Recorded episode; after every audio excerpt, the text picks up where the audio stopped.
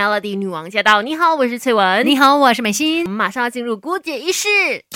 没有人天生就懂什么都会，有 Melody 姑姐仪式什么都懂。来到星期四，如果你是我们的忠实听众的话，应该知道我们通常会介绍一些食材啊，或者是食物的营养。那今天要给你介绍的主角就是樱桃 Cherry，不是樱桃小丸子哦，樱桃而已，可以吃的樱桃哦。哎，其实有的时候到那个季节的时候啊，大家都会很喜欢买来吃，因为它很好吃啊，甜甜的，带一点点酸，这样子。对对对，可是稍微价钱是有一点贵一点点，所以。其实我觉得，身为那个 Astro 的那个员工是有很多福利的，因为之前我们以前啊，很久以前在疫情之前呢，其实常常有这种特别的优惠，然后就一大袋一大袋的樱桃带回家。其实一直都知道说樱桃它是一个营养价值很高的水果，只不过有时候是因为价钱的关系，所以比较少吃它，不舍得吃，久久吃一次。但是今天如果跟你说的这些好处哦，至少你会觉得钱花的值得啊。对哦，三它真的有很多很多对我们健康有帮助的地方哦。首先就是它能够抗氧化，还有。抗发炎，樱桃还有丰富的维他命 C，而维他命 C 我们知道它的抗氧化作用呢，就可以减少自由基对人体的伤害。嗯，然后透过一篇研究也看到哦，樱桃它有多种的植化素，嗯其中的多酚啊，就像是这个花青素，还有类黄酮等等，都是具有抗发炎的功效的。那这个刚才提到的多酚呢，对于预防慢性疾病，比如说心脏病啊、糖尿病，还有部分的癌症等等，都有一定的帮助哦。嗯，所以如果下一次呢吃樱桃哦，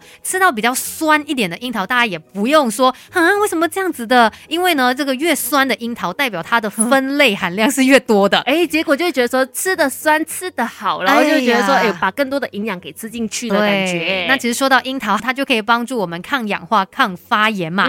抗发炎的这一个功效其实很重要哦。像如果有常在做一些健身还是什么运动的朋友，那这个呃樱桃它的这些植化素哦，就可以帮助我们加快我们肌肉酸痛的复原速度。减轻这个疼痛感，哎，这是我第一次听到，哎，我突然觉得说，哎，那如果有听到谁谁谁有说肌肉酸痛的话，可以送一些樱桃给他吃，原来是有所帮助，反正就是帮忙抗发炎嘛。嗯，再来的话呢，樱桃刚刚有说嘛，它还可以呃，就是帮忙预防一些慢性疾病，包括说心脏病，尤其你知道现代人啊，很多都是外食族嘛，就是在外面吃，然后很多时候呢，外面的食物，尤其如果你说买一些有加工成分的食物的话呢，大部分都含有比较高的钠含量嘛，吃多了会引发水肿啊。高血压等等的问题，那如果想要改善一下体内这个钠含量太高的话呢，建议你可以多吃樱桃这种富含钾的水果，去平衡我们身体里面呢钠钾的一个比例，也可以减少患上心脏病的机会。当然这是减少啦，最好还是少吃那些加工食品更好啦。对对对，不过呢，其实如果有一些朋友他们是属于呃肾脏病患者的话啦，就可能就不太适合吃这些钾含量比较高的水果，因为可能会引发高血钾症哦，所以这个。是要特别注意的部分啦。另外，如果你本身有那个关节炎或者是痛风的情况的话呢，也可以多吃樱桃哦。为什么呢？我们等一下继续跟你聊。